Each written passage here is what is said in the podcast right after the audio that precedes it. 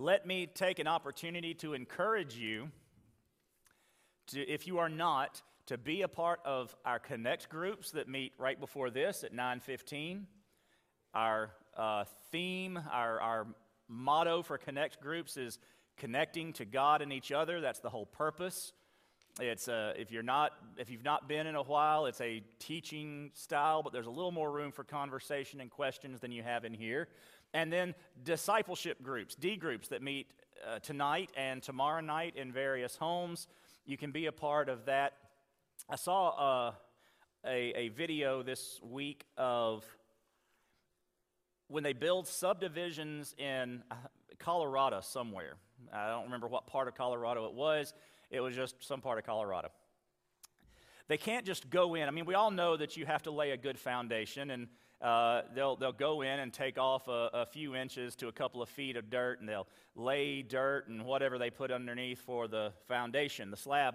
That's what they do here. At this particular place, wherever it was in Colorado, they can't just do that. They, oh, he had a word that he used. Um, I don't know, it's like Uber excavate or something. That's not what he called it. But uh, anyway, in this area, they have to dig down 20 feet to build a subdivision. Take out all that dirt, then lay some different dirt, wet it, lay it, wet it, lay it, pack it, pound it, all the, over and over and over to get a good foundation. That's what connect groups and D groups are. We can have a slab if you come to church on Sunday morning, but that slab may not hold if that's all you're doing. You lay another foundation of discipleship in, through connect groups, and another foundation of discipleship through D groups, and another foundation of your daily Bible readings, which we provide for you that prepare you for this Sunday. You're laying foundation after foundation after a foundation, and you are building what holds you up daily daily. And so that's what you, we encourage you to be a part of those. And if you can't do one, or can't do all of them, do one. Do some of them. Do as many as you can and lay those foundations as deep down as you can. Do the excavation that's necessary to lay that. If, if you do, then you have read uh, these chapters in Daniel, chapter, uh, I believe we read chapter 3 and chapter, did we read chapter 4? 2 and 3, Exodus, John, and uh, Romans. You will have read a lot this week that will lay foundation for your Connect group this morning, the sermon now, and then D, D groups tonight and tomorrow night. Just as one more reminder that uh, when, uh, the, the, when Etta writes the questions for our D groups, she has not looked at the, the Connect group lesson, the Sunday school lesson, hadn't looked at the curriculum yet. When I prepare my sermon, I have not looked at the uh, Sunday school curriculum. There may be, and there have been Sundays where all three of those just kind of line up, talks about the same stuff, and, and that's where the Lord's leading us. Then there are other times where we kind of go different directions uh, from the same passages. Clearly, I believe that's God doing what is necessary in our church through those. So, my point there is don't think, well, I'm just going to hear the same thing in the sermon that I heard in Connect Group that we're going to talk about in D Group. That is not the case. It might be the case, and if it is, you probably need to hear it three times, just like me.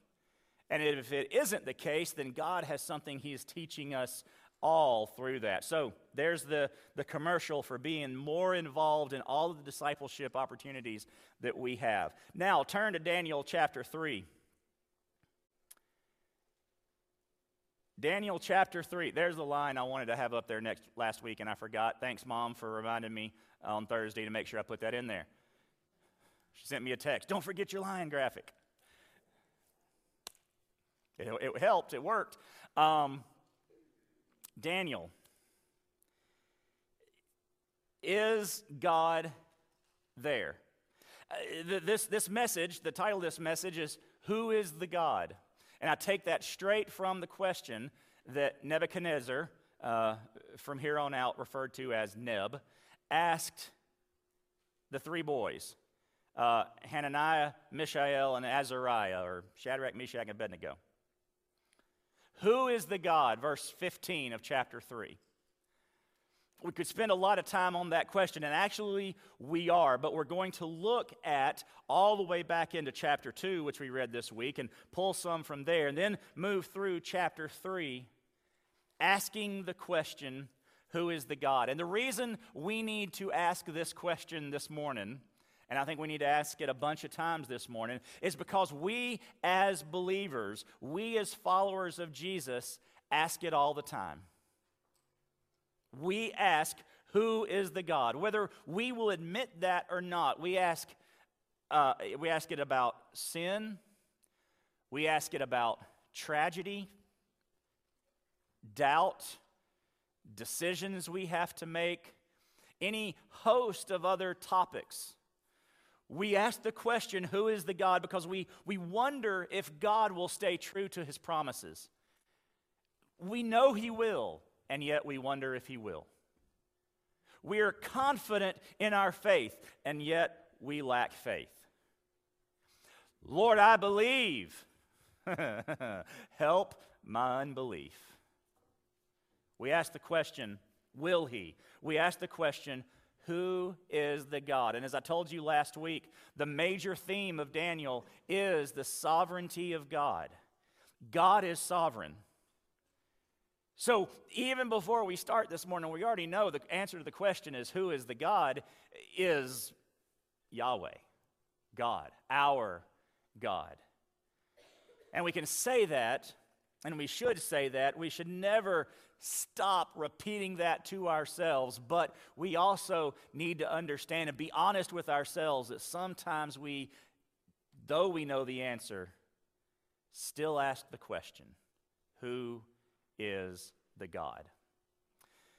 So we're going to flip back. I'm not going to read the whole thing. We're going to read it in chunks as we move through it. We're going to flip back to chapter 2.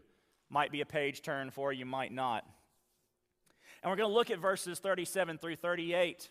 The first question, the first who is the God we're going to ask is who is the God over all kings? That's the way it sets up in, in Daniel. Who is the God over all kings? Verses 37 through 38, God answered the question before it was even asked.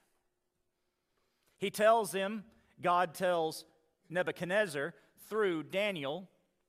Daniel says in 36, This was the dream. Now we will tell the king its interpretation. Your Majesty, you are King of kings. That is high praise because we know the only King of kings is Jesus. King of kings and Lord and Lord of lords. We know that. And Daniel tells him from God, You, Neb, are the, the king, the earthly king of earthly kings, the, the big dog, the big kahuna. The God of heavens has given you sovereignty, power, strength, and glory. Wherever people live, or wild animals or birds of the sky, he has handed them over to you and made you ruler over them all. You are the head of gold. Let me remind you, if you did your reading, and uh, tell you, if you didn't, that he's talking about a statue that was in this dream that had uh, a head of gold. Its chest and arms were silver, its stomach and thighs were bronze, its legs were iron, and its feet were partly iron and partly fired clay. And then it broke apart at the bottom. Beautiful costly, uh, lasting at the top, but as it moved down, it got more and more brittle, more and more easily destroyed. That's the statue he's describing, and he's telling Nebuchadnezzar, You are the head of this statue. This dream, however, was not to praise Neb. It wasn't to set him up and say, Look how good you are. In fact, it was a warning to the king, a warning to Nebuchadnezzar. You are all of these things, Nebuchadnezzar, but look at what follows you. Look at what comes after you. Look at what can happen to this kingdom. He was told this. Verse 39, Daniel goes on and says, There's going to be another kingdom, it's inferior to yours, on and on and on and on. And then, toward the end, he has this great response. The king said to Daniel in verse 47, Your God is indeed God of gods, Lord of kings, and a revealer of mysteries, since you were able to reveal this mystery. Then the king promoted Daniel, and Daniel got uh, the boys good jobs ruling over the province of, of Babylon, and things went well. Nebuchadnezzar makes this declaration based on who God is, based on who he saw. Yours is the God of gods and the Lord of kings. He's telling your God is impressive. I like your God. But it was not a conversion. It was acknowledgement, but it wasn't faith. It was head knowledge, but it wasn't heart knowledge. And so we come to chapter 3, and in chapter 3, Nebuchadnezzar builds a statue. But Nebuchadnezzar builds a statue not with a head of gold and a, a, chest of silver and on and on. He builds one of all gold. He gets it right. I, am not building one of those statues that's going to crumble. I'm going to build one that's going to last. That statue that he builds rescinds the very thing he said. He, it takes back what Nebuchadnezzar said about God. God is, your God is the God of gods, but I am not going to treat him as the God of gods. Uh, your God is the Lord of kings, but I'm not going to treat him as Lord over me. Now, we're prepared if we stop at verses 46 and 47 for Nebuchadnezzar to live this out a little bit you know, maybe last a little while in this devotion or at least this admiration, this confession of who God is. We might be prepared for that, but he doesn't do it. But it doesn't change the truth of who God is. It doesn't change the fact that God is still God of gods and still Lord of kings. So, Nebuchadnezzar builds a statue. And that leads us to our second question this morning Who is the God of Neb? Who is the God of Nebuchadnezzar? Well, the answer to this question explains why events happen as they do. The answer to this question lets us know why it goes the way it goes in chapter 3 and then chapter 4 and on and on. Over and over and over, this gets repeated. See, our answer to this question for ourselves who is the God of Michael? Who is the God of insert your name? Who is the God of First Baptist Sulphur? Our answer to that question explains why events happen as they do. Explains where we're going and what will be the result of our going. Who is the God of Nebuchadnezzar? Well, in chapter in verses 1 through 7, he builds this gold statue, 90 feet high. He sets it up, and he tells everybody in charge in the area, You've got to bow down to this thing. When you hear the music, when you hear this cacophony, everybody bows down. Doesn't matter what nation you're from, what language you speak, you're commanded to do it. And if you don't do it, you'll be thrown into a fiery furnace, a furnace of blazing fire. That's what's going to happen. Who is the God of Nebuchadnezzar? Well, first, his God is politics. That's his God, one of them. The most important thing to Nebuchadnezzar was the state, uh, the nation, the kingdom.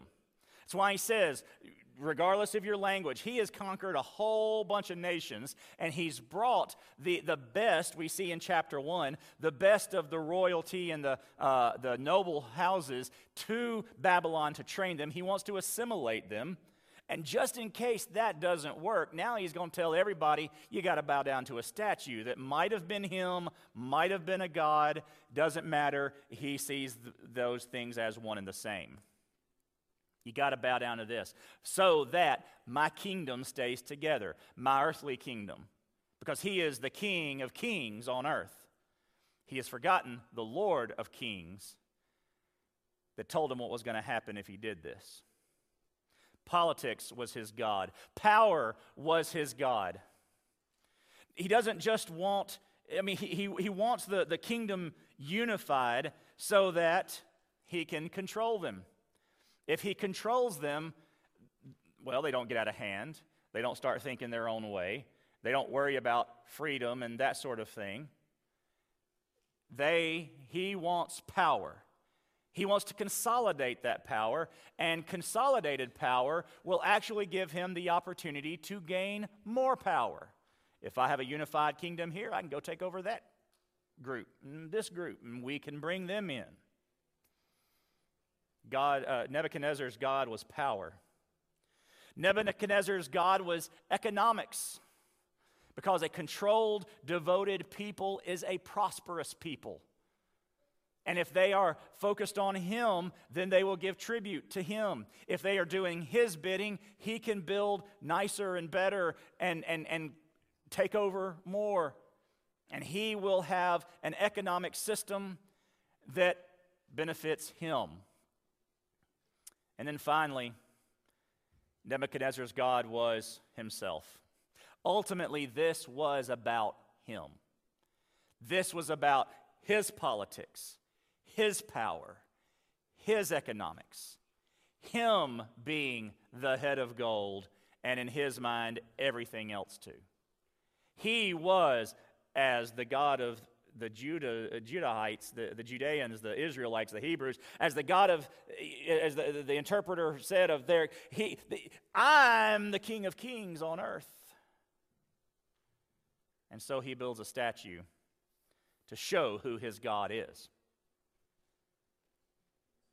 Now, he tells everybody to bow, and most of them do it. Now, this is presented as a reflexing, a reflexive bow. Their heart's not in this. They don't worship Nebuchadnezzar. Most of them don't worship the God of Nebuchadnezzar. But we're part of this kingdom, and he's probably doing some good things for them. So we're going to bow to him and, you know, we don't get killed. Works out well for us. Win win. Their heart's not in it. It's a reflexive bow to the God that Nebuchadnezzar had created. So, who then is the God that's truly worthy of worship? Here's where we meet the boys again. Some of the guys had took this opportunity to, to call out uh, Hananiah, Mishael, and Azariah and, and point out that, you know what, King, may the king live forever. You've said to do this, and these guys over here, they're not doing it. They, they, they don't do it the way you say to. They, they claim another God. Well, we know that what that really means is they don't like you. They don't serve your gods, worship the gold statue you've set up. You know, this is all about you. Just feeding that ego. And then they get the response that we're going we're gonna see in a minute that they wanted. The, the next question we have to ask is who is the God that's worthy? Who is the God of Nebuchadnezzar? himself. Who is the God that's worthy?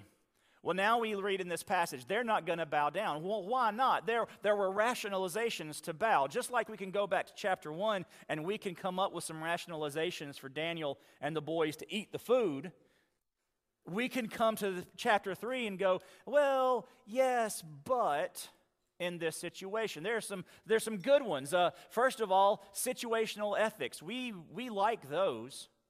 We like situational ethics. Normally, I wouldn't do this, but in this situation, I need to, or I have to, or it's best that I do it, especially since I don't want to die. Now, it would be the situational ethic to say, we'll do this, but I'm only doing it because I'm forced to, on pain of death. And I don't like pain or death. The situational ethic says that if it suits the purpose right now, it's acceptable. I can do it. If it goes against everything I believe and have been taught, and Scripture says, that's okay if it serves a purpose that I think is greater than everything I've been told, taught, and what Scripture says. Situational ethic. They could have done it to not offend the culture. We could rationalize it that way and say, well, I don't really believe this, but I want to bow down they might say, so that everybody around me doesn't get offended that I'm not bowing down, and this will gain me access into their, their culture so that I can tell them about the true God. I'm just doing it so they'll like me. That's a rationalization, but it, it's not a great one because what you're telling them is you have no real conviction. You're telling them that if the situation calls for it, you'll do something different than you know is right. A third rationalization would be that God will understand and forgive because we have an understanding, forgiving God, don't we? God forgives us of our sins all the time. So he would certainly forgive us of this one, they might say. So it'll be okay this time. I'll just pray and ask for forgiveness, and everything will be all right. Or they might say, I'm going to do it, but I won't mean it. In my heart, I'm going to be bowing to God. But on the outside, I'm going to be bowing to this statue that doesn't mean anything. We know idols don't mean anything. Isaiah said, you know, you, you go out and you, you chop wood and you, you bring the wood into the house and you set some of the wood to the side to, to build your fire so that you can cook your food and do all your stuff and your things. And, and you take some of that wood and, you know, you build a chair and a table. And then you take some of that wood and you carve a god out of it and you worship it. It's the same wood, dude. It doesn't mean anything. It's just a block of wood. This doesn't mean anything, they could rationalize and say, it's just a big old statue of gold. Who cares? They could have rationalized. But they knew the answer to the question who is the God that's worthy? And to bow down, to rationalize, to do anything here, said that that God, the statue, or the man, Nebuchadnezzar, or the gods of Babylon that it represented, to bow down would say that they are worthy.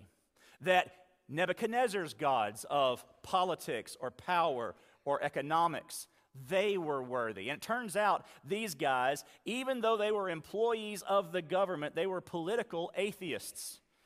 They had no allegiance to the politics, they had allegiance to God. The nation, the state in their, uh, where they lived was worthy of service, but it was not worthy of worship. And they said, We're not going to do it. Notice something else here. It took the Chaldeans, the, the other leaders in the, in the kingdom, in the, in the court, to tell Nebuchadnezzar what was going on. These guys didn't make a spectacle of themselves. They didn't go out and, and, and, and the, the, the, the narrative is kind of compressed so we, we get this image if we're not careful that it all happened all at the same time all on this plain and maybe it did but it may have been that it was just supposed to happen number of times, wherever you were, you hear it. The, the boys didn't go out to this field or to the wall or whatever and stand in the middle of everybody that was standing and go, Watch this. And when everybody bowed down, they went,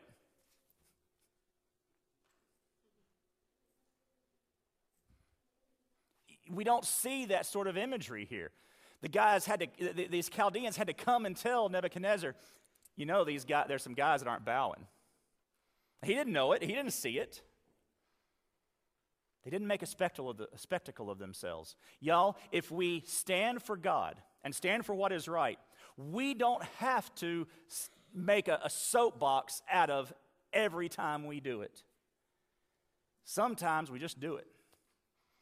And trust me, the ones who want us to not be that way will see and or hear about it.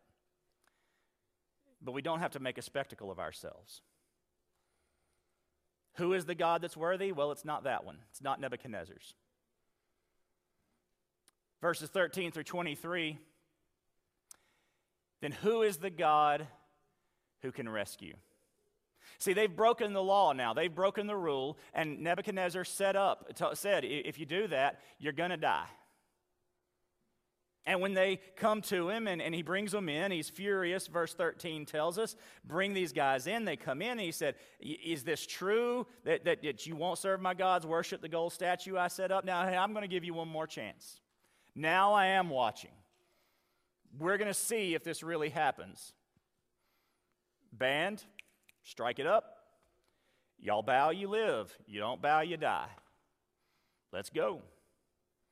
And before it even, the music started playing, before the opportunity came up, they go ahead and tell him, yeah, we don't, we don't need to give you an answer. We don't need to tell you what we're going to do because we're just going to, we're going to do it. If the God we serve exists, then we, he can rescue us from the furnace of blazing fire. And if he can rescue us from the, and he can rescue us from the power of you, the king. Verse 18. But even if he does not rescue us, we want you as king to know that we will not serve your gods or worship the gold statue you set up. Verse 15. Who is the God who can rescue you from my power? Who is the God? The basis for the, the title of the message this week, for all the questions we're asking now. Who is the God? Nebuchadnezzar asks, Who is the God more powerful than me? That's the question. Who is the God that can do something for you that I can't do to you, or so I can't do something to you? Well, it's the same God that he heard about in chapter 2 when Daniel said, You're just the top of the statue, you ain't the whole statue. And not only that, but the statue had to be made. It is the God of gods and the Lord of kings, Nebuchadnezzar's own words, that is over the statue. He knows the answer to the question. We got the answer to the question in chapter 2, verses 37 and 38. And yet he asks the question again because he is confident, certain that he's the best in the land. Who is the God that can rescue? It's actually a legitimate question. He might not. Let's, let's give old Nebi here the, the, the, the benefit of the doubt. He's not being sarcastic. it's, not a, it's not a poke, it's not a prod. Oh, who's the God that can rescue? It's like, seriously. I'm it. I'm top dog. I'm, I'm head and shoulders. I'm, I'm better than. Who's the God that's going to rescue from fire? See, dream interpretations are one thing. That was a cool trick, Daniel. Impressive that your God showed you that, but I've got people that sometimes can do it. They didn't do it this time, but I've got guys that can do it too. And, and, and so, you know, magic trick, whatever, impressive. But fire is a different story. Who is the God that can save you from fire? Y'all, we followers of Jesus ask this question all the time. This is hard, Lord. The end is nigh, Lord. How are we getting out of this? How are you going to rescue? Who is the God that can rescue me? It's a question of, since we know the answer, we, we do, we know the answer as believers, but the question is more, where will we put our faith? And sometimes things get so bad that we decide to put our faith in ourselves. Nebuchadnezzar had put his faith in himself, not things because things were bad, but because things were good. And that is another temptation. Things are going so well, I must be doing something right.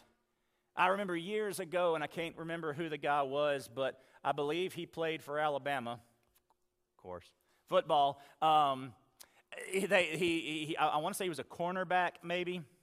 I don't remember. I, I, know my family will remember this. But his response to a question from a reporter was I'm so amazing, sometimes I even amaze myself. That was Nebuchadnezzar. He was so amazing, sometimes he even amazed himself. And so, he put his faith in himself. We're not so far off, followers of Jesus. We're, we're not so far from that ourselves that, that we don't sometimes get so comfortable in our abilities to take whatever comes or to make the right decisions or whatever we think it is we can do. We not, we're not so far from Nebuchadnezzar that we don't think, I am such an amazing Christian. Sometimes I even amaze myself. And we put our faith in ourselves. And, and it's, just as, it's just as egregious as I'm so in, in such trouble, God can't get me out. It, it, it, that is just as egregious as saying, I am so good, I don't need God at all. we're, we're, both cases, we have misplaced faith. Who is the God that can rescue? Well, the boys knew God would save them. They knew it. We don't have to answer you. Even and the question is, that they're not answering is, who is the God that can rescue? They said, we don't have to answer you. Uh, we don't have to put it into words. Because if the God we serve exists, in Greek, often if means since. Since the God we serve exists. And I think there's probably a hint of that here as well in Hebrew, but it's not as strong. There is there's no admission here that God doesn't exist, doesn't exist, but there is a it's almost a taunt to Nebuchadnezzar. You're asking us who the God is. I tell you what. If the God we, we serve, if, if he exists, we, we, we're here, we didn't do what we were told, we knew we were going to die. If, if the God we have learned about, if, if the God we were taught about at home before you got us at 13, 14, 15 years old, if the God we were raised with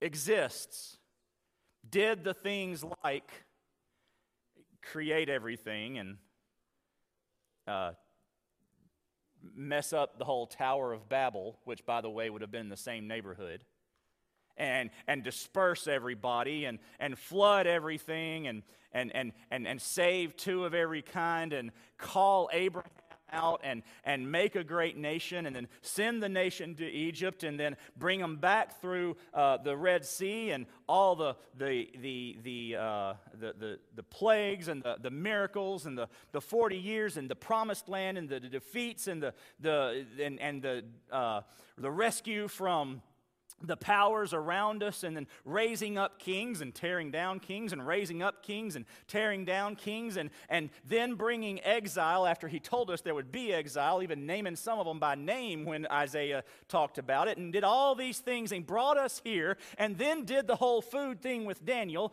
and all of this other. And here we stand, and you're asking us who the God is, and we're going to tell you if he can do all that, he can do this. Not worried about it.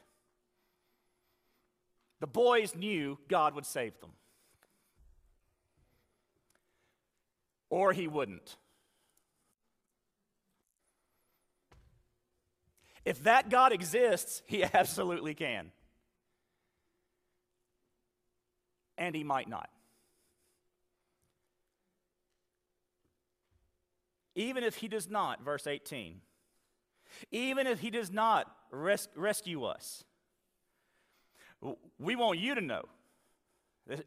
This ain't for everybody else. Everybody watching, they're hoping to see this, this, this, this, this death and, and, and, and the bubbling and the skin and the, and the cracklings and you know, all that. No. All these people, eh, we're not concerned about them. We want you to know, King, King of Kings. We want you to know that we ain't bowing. We may fry, we ain't bowing. Whether God rescued or not had no effect on their obedience. There's a lot of sermon right there. Whether he rescued or not had no effect on their obedience. Whether God gets me through the trial or it kills me has no effect on my obedience. Whether my plan for how this could work out works out or not, it'll have no effect on my obedience. Whether they can cure this disease or not will have no effect on my obedience. Whether this relationship can be restored or not has no effect on my obedience. How I am treated in this situation has no effect on my obedience. The truth is, and we all know it, obedience is easy when we are assured to get the outcome we want. That's easy. If you're obedient, you win. Yes.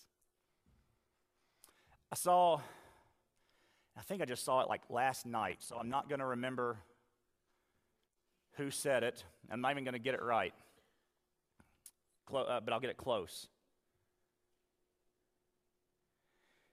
Uh, I want to say it was a f- football coach, but I'm not sure. He said, Sometimes you do everything right and you still lose.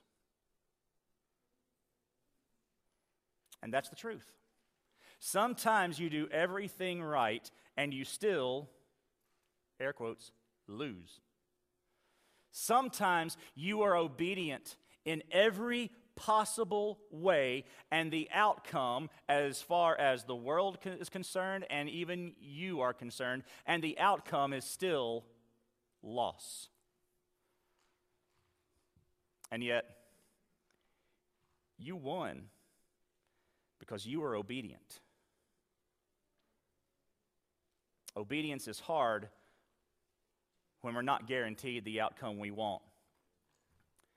Who is the God then in the fire? Who is the God that is who can rescue? Well, great great question. Nebuchadnezzar. you want your answer? Who's the God in the fire? Look, verse 24 and 25. Then King Nebuchadnezzar jumped up in alarm. He said to his advisers, Didn't we throw three men bound into the fire? Yes, of course, your majesty, they replied to the king. He exclaimed, Look, I see four men, not tied, walking around in the fire unharmed, and the fourth looks like a son of the gods. Who is the God in the fire? Let's not miss this. According to the story, and I believe it's important, an, an important omission. They didn't look in that furnace as the big, big, strong, burly guys that tied them up, because it says some of the strongest men tied them up. You're not getting away. And they, he says, heat the furnace hotter than it's ever been, and they do. Now march them to the furnace, and it was probably kind of a big beehive shaped thing obviously big enough for three or four people to walk around in. It would have been huge, with a hole in the top and a door in the side to be able to see it was hot enough that these three big burly men, as they take these three, probably not as burly men, and get ready to toss them in, it kills the ones that are with them. And when they get there and, and they're being ready to be pushed in, and that's the interesting part, who knows, did they get three more guys? Or did they jump? You ever thought about that? Because it, does it say, am I missing something? Just says they fell, bound into the furnace. Hmm. So, uh, we don't have any indication from the story that they saw the fourth guy in the furnace before they jumped, before they fell into the furnace. D- don't, don't miss that. There was no fourth man until they were already in the fire.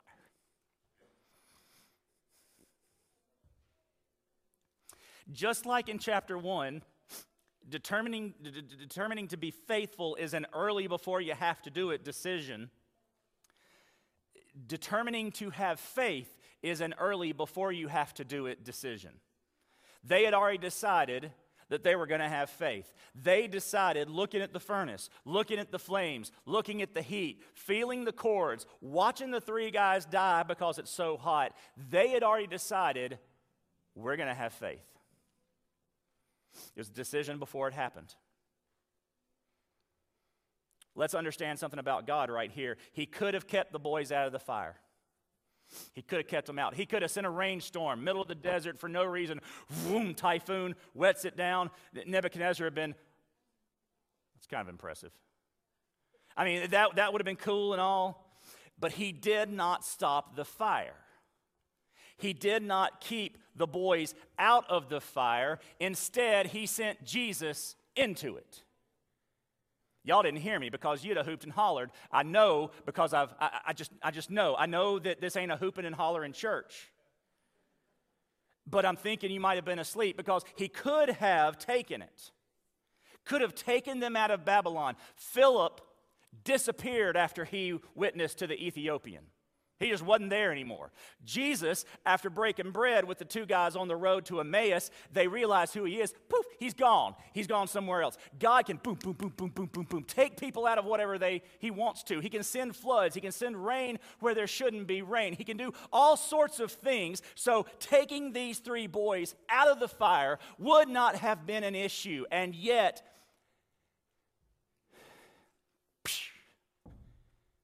boots them on in he sends Jesus in after them. See, God could have taken you out of this world. You could have not been born at all. He could have taken you out at birth. Instead, he sent Jesus into the world. God could take away all of your problems, and instead, he sends you through them with Jesus. God could never require you to make the hard decision. Instead, Jesus leads you along the path God has for you. He could have taken them away from the fire, and instead, Jesus joined them in the fire. Brothers and sisters, we have to have faith to go into the fire. Sometimes it means jumping. Sometimes it means falling. But we have to have the faith to go into the fire. And then we can ask the question who is the God that is sovereign? Daniel is all about sovereignty. Remember, this story is only slightly about the boys. They pop up and, and pop in without popping. um, but it's only slightly about them. The, the, the story is somewhat about Nebuchadnezzar and his change, because he does change a little, not enough, a little. But this story is totally about the sovereignty of God. Who is the God that is sovereign? Who is the God that is in charge? Who is the God that makes the choices? Who is the God who chooses the result of our obedience and faith? The God we serve, if He exists, can save us. If He doesn't, we're still going to worship Him. Hebrews 11, 32 through 40, which was part of our reading this week, talks about all these great people of faith. And it says some of them did these wonderful, miraculous things, and some of them got, got deaded, got killed, got sawn in two. The disciples, some of them got skinned alive for their faith. And we can go out through history and see the ones who were martyred. In Hebrews, though, we see some that were saved temporarily and temporarily from bad things, and then some who weren't. But all of them were commended for their faith. All of them knew the God that was sovereign. All of them could answer the question, Who is the God? Because they knew who the God was that they served. And all of that, the writer of Hebrews says, without seeing the promise of Jesus. Don't miss that. They, they, they knew the promise was there, they knew the Messiah was coming, but they never got to see it. And yet they were faithful even to death. So, Christian, why aren't you? You who have seen Jesus, why aren't you faithful? Why does the fire scare you? We got to ask the question who is the God who saves? The God who is sovereign, yeah. The God who rescues, yes. But who is the God who saves? When we don't know if we'll be saved at the end and we're not sure of the result, when we don't know if the fire is going to burn us up or not, when we don't know the ending and we're not sure of the result, when, when we're out of place and must remain faithful, like Daniel and the boys were in chapter 1 and still are in chapter 3. When our faithfulness is challenged and all we have is our faith, listen to the difference. When our faithfulness, will you be faithful to God, is challenged. As a matter of fact, you cannot be faithful to God. That's the challenge. And all we have is our faith that says, I don't know what's going to happen if I don't be faithful, but I'm going to be faithful. I don't know what's going to happen if I do be faithful, but I'm going to be faithful. Who is the God who saves when God doesn't save through the fire or the trial or the loss or the illness or the tragedy or the layoff? Who is the God who saves? The world's going to ask us the question. They're going to look at us and wonder, just like Nebuchadnezzar, who's the God that can save you from this? And followers of Jesus, we look to the cross and we say, I'm saved. Not because I get out of the trial, not because I don't burn up in the fire. I'm saved before the fire. I'm saved before the trial. I'm saved before the tragedy. I'm saved before I have to make a choice about faithfulness in my faith. I'm saved. Because I know that Jesus is the God who saves. That's where my faith has found its resting place that Jesus died, and he died for me. I'm saved. What does it mean to be saved? What does it mean to be able to face a fire and trust that whether I'm saved from the fire or not, I'm saved? What is salvation? Well, the Bible maps that out for us in Romans 6:23. What is salvation? Well, what are we saved from? We're saved from ourselves. We really, we're saved from our sinfulness. The Bible tells us the wages of sin is death. Uh, other places in Romans says all have sinned and fall short of the glory of God. We've all sinned, and the wages of those sin, uh, sins is death. But the gift of God is eternal life. The salvation that we can have from our sins, from death, is a gift that God gives us in Christ Jesus our Lord. We look to the cross and we say, I am saved. This morning, if you've never trusted Jesus Christ as your Savior, will you look to the cross and say, I want to be saved? Admit you're a sinner. Believe that Jesus can save you. And confess, choose to follow Him. Give Him your life. He, he wants everything and, and, and you, you won't make it if you don't give him everything. You won't make it if you're not willing to fall or jump or even be pushed into the fire and trust that the fourth man will be there when you get there. Let's pray. Father, thank you that there was another in the fire and God, I'm even going to thank you that sometimes, and maybe even all the time, we don't see the fourth person in the fire before we jump, before we get pushed, before we fall into it. But by faith, we know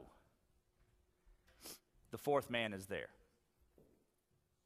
By faith, we know there is nothing, whether we come out of a trial, a, a situation, and it happens the way we wanted it to, or we come out and all of our plans have, well, we didn't make it. God, we look to the cross and we say, I'm saved. before we ever go through the fire, I'm saved. Before we ever have a trial, I'm saved. And God, I pray for those this morning who, who don't have the confidence, don't have the hope. They look at trials and tragedies and all of these things. They look at the fire and, and they just see fire. They just see death. They just see pain. They don't see even the possibility of a fourth man because they've never trusted the man. They've never been saved by the man. They've never placed their faith in that man named Jesus, that God man, that incredible two in one God and man. This morning, may followers of Jesus trust the fourth man. Whether he shows up in the fire or not, may we trust the fourth man. This morning, may those who have never trusted Jesus Christ as their Savior, accepted salvation through him, may they may they trust the fourth man this morning. Give their hearts to Jesus.